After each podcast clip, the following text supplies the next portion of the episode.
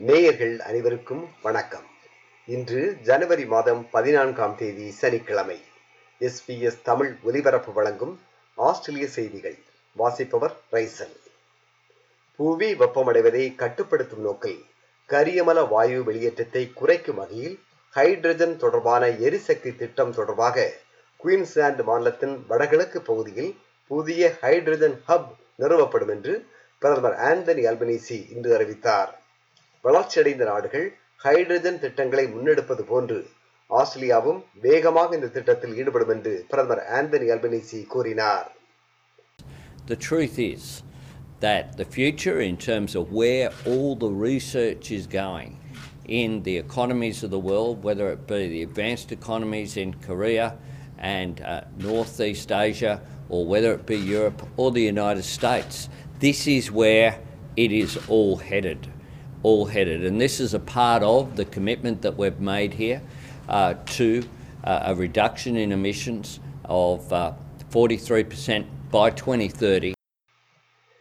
New South Wales மாநில premier Dominic Perrottet பதவி விலக தேவையில்லை என்று லேபர் கட்சியின் தலைவரும் எதிர்க்கட்சி தலைவருமான கிறிஸ் மின்ஸ் கருத்து வெளியிட்டார் பெரோட்டே தனது இருபத்தி ஒன்றாவது பிறந்த தினத்தின் போது நாசி உடையணிந்த விவகாரம் தொடர்பாக அவர் பதவி விலக வேண்டும் என்று சிலர் கூறினாலும் பெருவற்றே பதவி விலக தேவையில்லை என்பதே தமது கருத்து என்று மின்ஸ் குறிப்பிட்டார் மார்ச் மாதம் நடைபெறப்போகும் தேர்தலில் பெருவற்றையின் ஆட்சியை அகற்றப்பட வேண்டுமா அவரின் கொள்கைகளை மக்கள் ஏற்கின்றார்களா என்பதை மக்கள் முடிவு செய்வர் என்று மின்ஸ் கருத்து வெளியிட்டார் Look, I just say in relation to that issue, obviously, first up, it was obviously a big mistake that he made uh, at that time. I think it's important to acknowledge that he's apologised for it.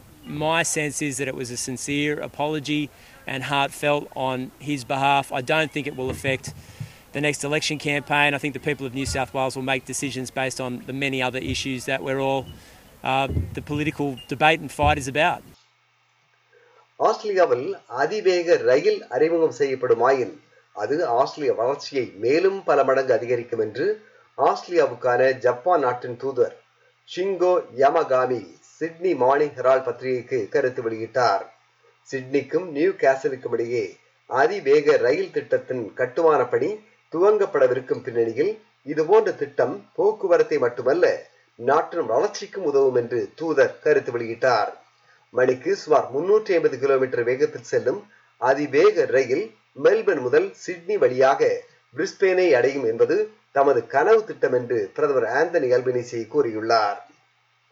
பப்போனிகிரி நாட்டுக்கு இரு நாட்கள் அரசுமுறை பயணமாக சென்றிருந்த பிரதமர் Anthony Albanese நாடு திரும்பினார். பாப்பானகிரியுடன் உறவு மேம்பட பிரதமரின் பயணம் உதவினாலும் பாப்பானகிரியுடன் பாதுகாப்பு ஒப்பந்தத்தில் ஆஸ்திரேலியா கையெழுத்திடவில்லை என்பது ஏமாற்றம் தருவதாக எதிர்க்கட்சியான லிபரல் கட்சியின் மூத்த தலைவர்களில் ஒருவரான சைமன் பிரிமிங்ஹம் கருத்து வெளியிட்டுள்ளார்.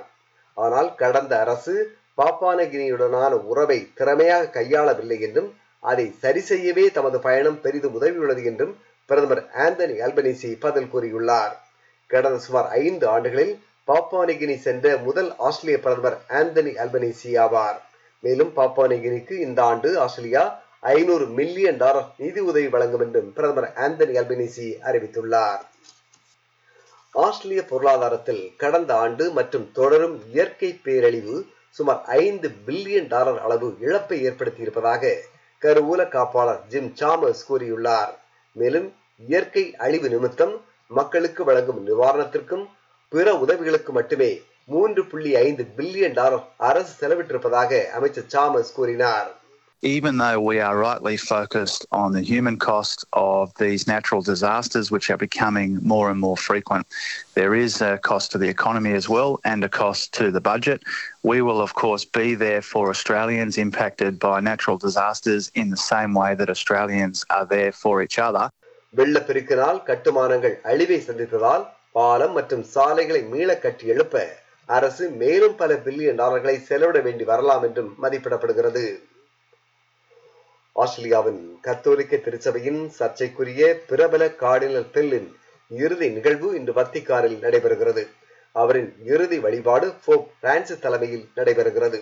முன்னதாக கார்டினல் பெல் அவர்கள் போப் பிரான்சிஸ் குறித்து மிக கடுமையான விமர்சனம் கொண்ட கட்டுரை ஒன்றை வெளியிட்டிருந்தார் என்றும் அந்த கட்டுரை தற்போது வெளியாகி பரபரப்பு ஏற்படுத்தியுள்ளது என்றும் செய்திகள் கூறுகின்றன.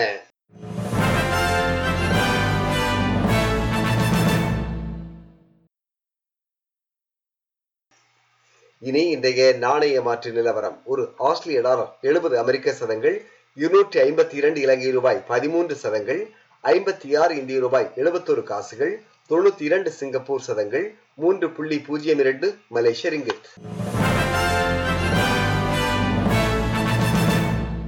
இனி நாளைய வானிலை முன்னறிவித்தல். பேர்த் வெயில் முப்பத்தி இரண்டு செல்சியஸ் அடலைடு வெயில் முப்பத்தி எட்டு செல்சியஸ் மெல்பர்ன் வெயில் முப்பத்தி ஏழு செல்சியஸ் ஹோபார்ட் வெயில் முப்பது செல்சியஸ் கேன்பரா மேகமூட்டம் காணப்படும் முப்பது செல்சியஸ் சிட்னி மேகமூட்டம் காணப்படும் இருபத்தி எட்டு செல்சியஸ் பிரிஸ்பெயின் மேகமூட்டம் காணப்படும் இருபத்தி ஏழு செல்சியஸ் டார்வின் மலை முப்பத்தி மூன்று செல்சியஸ். இத்துடன் எஸ்பிஎஸ் தமிழ் ஒலிபரப்பு வழங்கிய ஆஸ்திரேலிய செய்திகள் நிறைவு பெறுகின்றன